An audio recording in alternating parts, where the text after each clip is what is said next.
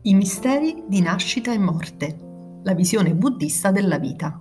Capitolo 6. Le nove coscienze. L'ottava coscienza. Il magazzino del karma.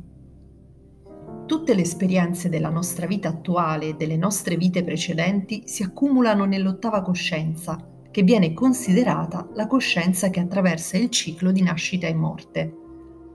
L'ottava coscienza è conosciuta anche come coscienza alaya, termine sanscrito che significa deposito o magazzino. Questa coscienza accoglie i risultati dei nostri pensieri, delle nostre parole e delle nostre azioni e li immagazzina come potenziali o semi karmici.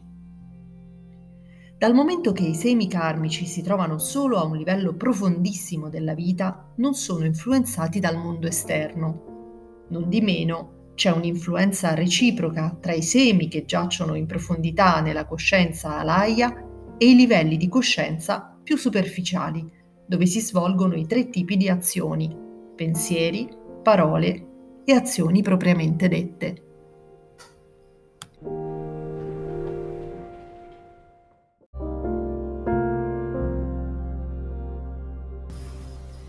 A livello pratico, i semi immagazzinati nella coscienza alaya influenzano il funzionamento delle nostre prime sette coscienze. Il karma condiziona ogni aspetto del corpo e della mente. Gli individui valutano e reagiscono a una stessa circostanza in modi differenti a seconda della propria personalità.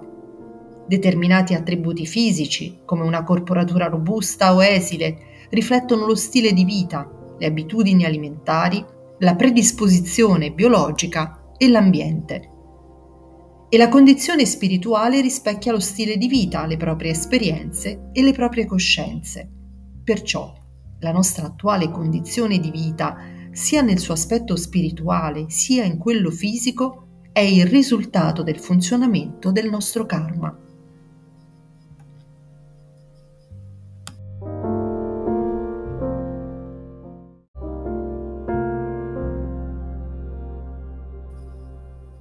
Le retribuzioni karmiche, positive o negative, si esprimono principalmente nel proprio stato di vita interiore.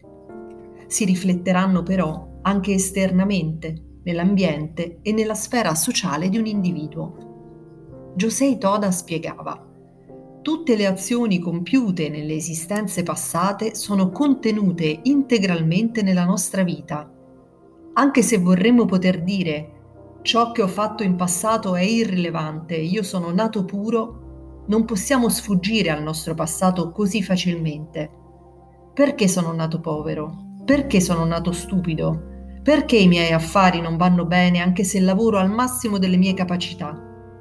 La risposta a tutte queste domande si trova nelle nostre vite precedenti. Secondo la scienza medica, continuava Toda, dopo un certo numero di anni tutte le cellule del nostro corpo, dal bulbo oculare al midollo osseo, vengono sostituite.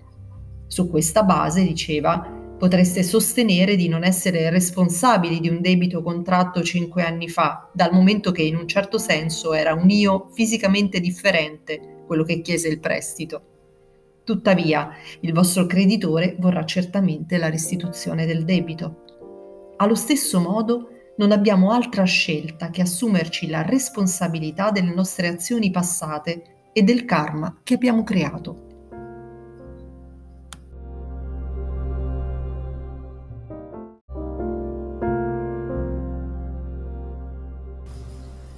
Tuttavia, quali che siano le nostre attuali circostanze, possiamo liberamente migliorarci grazie alle azioni che compiamo da questo momento in poi Accontentarci superficialmente di ciò che siamo ora o biasimarci per la nostra situazione presente in definitiva non crea alcun valore. Il buddismo ci insegna a sforzarci di creare valore e di approfondire la nostra saggezza e la nostra compassione. Nel corso della vita possiamo commettere degli errori, ma se riflettiamo sul nostro atteggiamento e sul nostro comportamento del passato, possiamo usare la sofferenza e le difficoltà come un trampolino di lancio per il nostro sviluppo.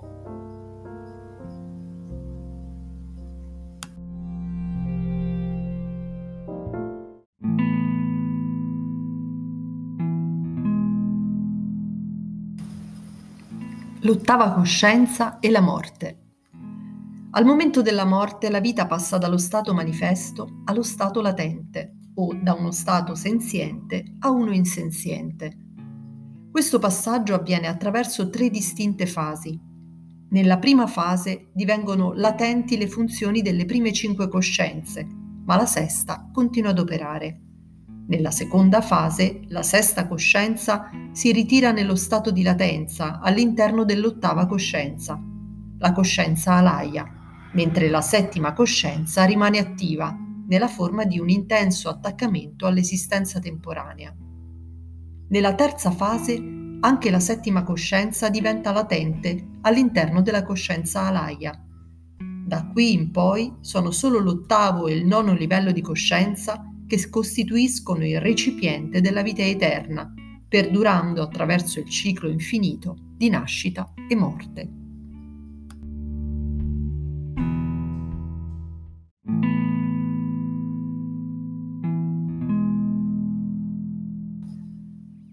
Durante la transizione dalla condizione senziente a quella insenziente, la nostra capacità di rispondere agli stimoli esterni diventa latente e la nostra vita si fissa nello stato vitale che abbiamo stabilito come nostra tendenza di base, qualunque esso sia. Con l'approssimarsi della morte perdiamo rapidamente la capacità di modificare la nostra condizione vitale di base attraverso la relazione con l'esterno e pertanto né la ricchezza, né il potere, né la posizione sociale, né l'amore degli altri possono aiutarci in alcun modo.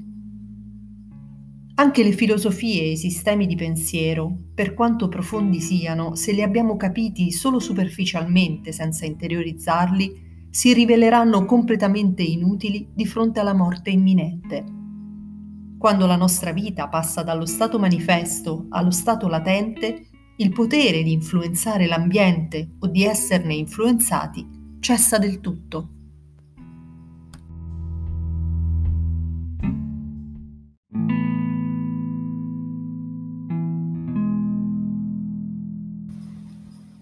La coscienza alaya è talvolta chiamata coscienza che non svanisce, perché i semi karmici immagazzinati in essa non scompaiono con la morte. La nostra vita individuale recede nello stato di latenza con tutti gli effetti del karma accumulato.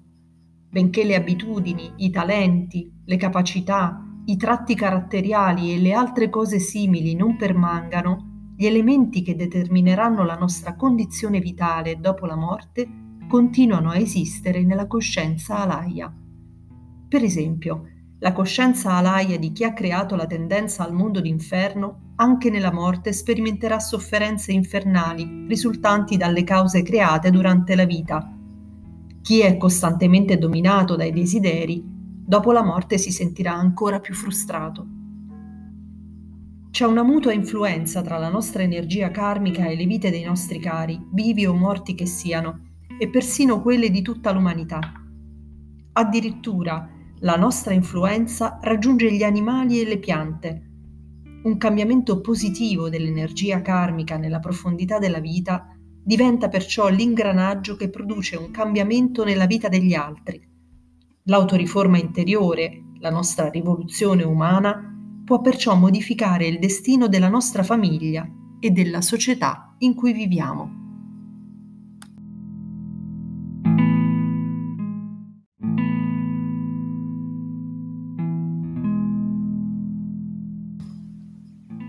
È importante ricordare che mentre siamo vivi, l'io muta di istante in istante. Continuamente noi creiamo nuove cause attraverso le azioni fisiche e spirituali gli effetti delle cause del passato si manifestano grazie a questo processo, provocando a loro volta ulteriori cambiamenti e fornendoci l'opportunità di creare nuove cause karmiche. Tuttavia, anche se è sempre possibile produrre nuovi semi karmici, la coscienza alaya non può mai essere interamente libera dall'illusione. La completa purezza si trova solo nella nona coscienza.